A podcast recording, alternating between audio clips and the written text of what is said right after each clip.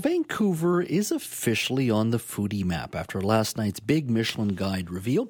Eight restaurants were awarded a, uh, a, Michelin star, and an additional 12 were named Bib Gourmands. For more, we bring in our show contributor, Jawn Jang. After years of waiting, the Michelin Guide finally unveiled their picks for top Vancouver restaurants last night with a big event at the Vancouver Convention Center to take us through the eight restaurants that were named Michelin star winners and the additional 12 that were named Bib Gourmand winners. We are once again having a conversation with Tony Kwan, a columnist at Richmond News and a food and wine blogger, Trophy Wine Hunter, and Trophy Food Experiences, both pages on YouTube. Tony, just want to get your reaction to everything that happened last night and the list that we have received for Vancouver foodies now excited to dive into the whole menu, if you will.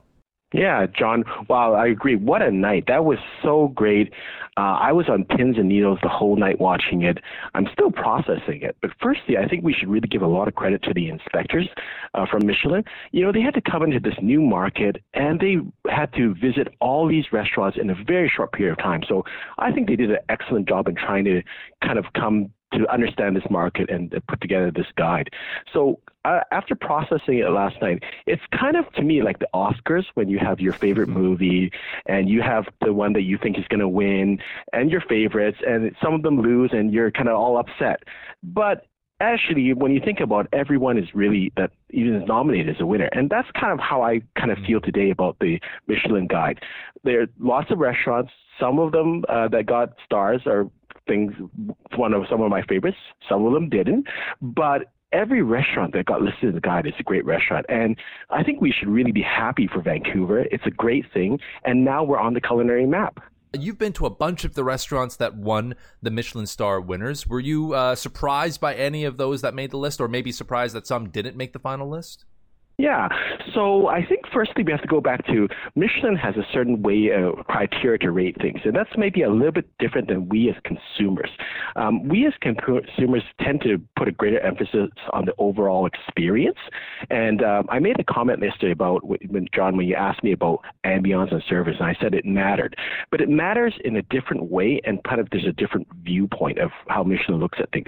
So Michelin rates based on um, certain criteria, and these are like using quality quality products, mastery of flavor and cooking techniques, personality of the chef, value for money, and then the consistency of the food.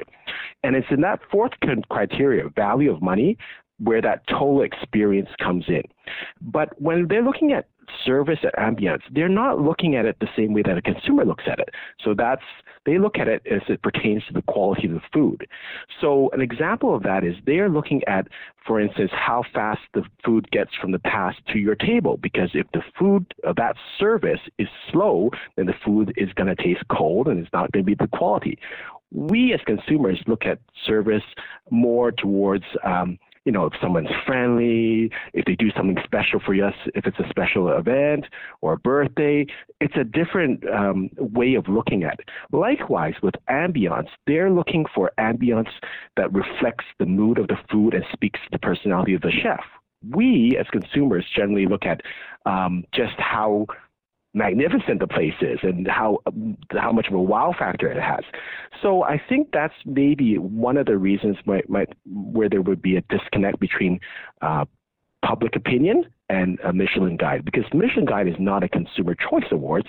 It's um, more about the quality. I think they put more emphasis on the quality of the food, whereas consumers, I think, uh, put a little bit more emphasis on the overall experience, like how much we enjoy the restaurant. Tony, with your experience having tried some of these restaurants, do you feel the Bib Gourmand accurate, accurately reflects, you know, the market that's available here in Vancouver? I think they did an excellent job. I'm very supportive of it. I wish they would have had more.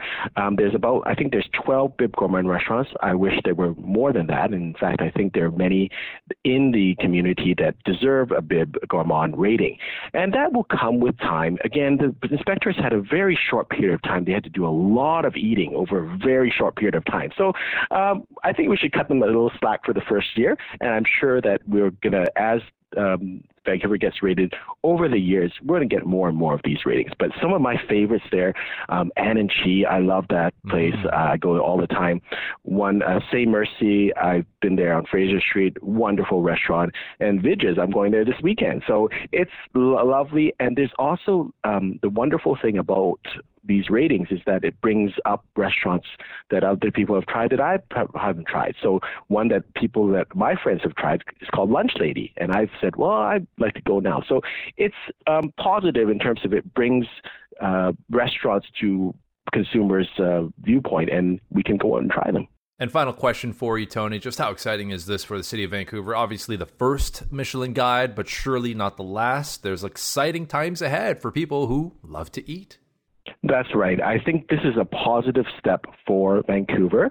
It puts us on the culinary map we had, uh, I think, 60 listed restaurants, which is wonderful. It stirs up conversation among people, um, and it'll bring all these visitors and tourists to our city to try our excellent cuisine. So I, I can't think of anything that's really negative about this process. Great chefs from all around the world will see Vancouver as a um, destination that they can start restaurants in, and that's only going to be good for consumers and uh, foodies like us. Exactly. I love to eat. I love food, and I can't wait to see what the future of Vancouver's food scene will look like now that Michelin has finally and formally arrived here. Uh, in Vancouver. He is Tony Kwan, columnist for Richmond News, food and wine blogger at Trophy Wine Hunter, Trophy Food Experiences on YouTube. Tony, again, thank you so much for this. Thanks, Jawn. Uh, Jawn Jang joins us now. Jawn, first of all, thank you for that report. Uh, you can just tell Tony is such dedicated to the restaurant and culinary industry, but you can tell he's a total foodie.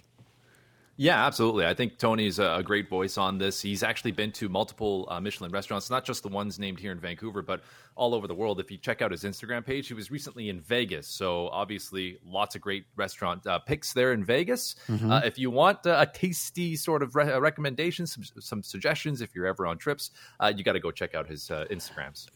When you looked at the list, and I'm a suburban guy, but you know mm-hmm. I've traveled to Vancouver a lot in my many years as a reporter.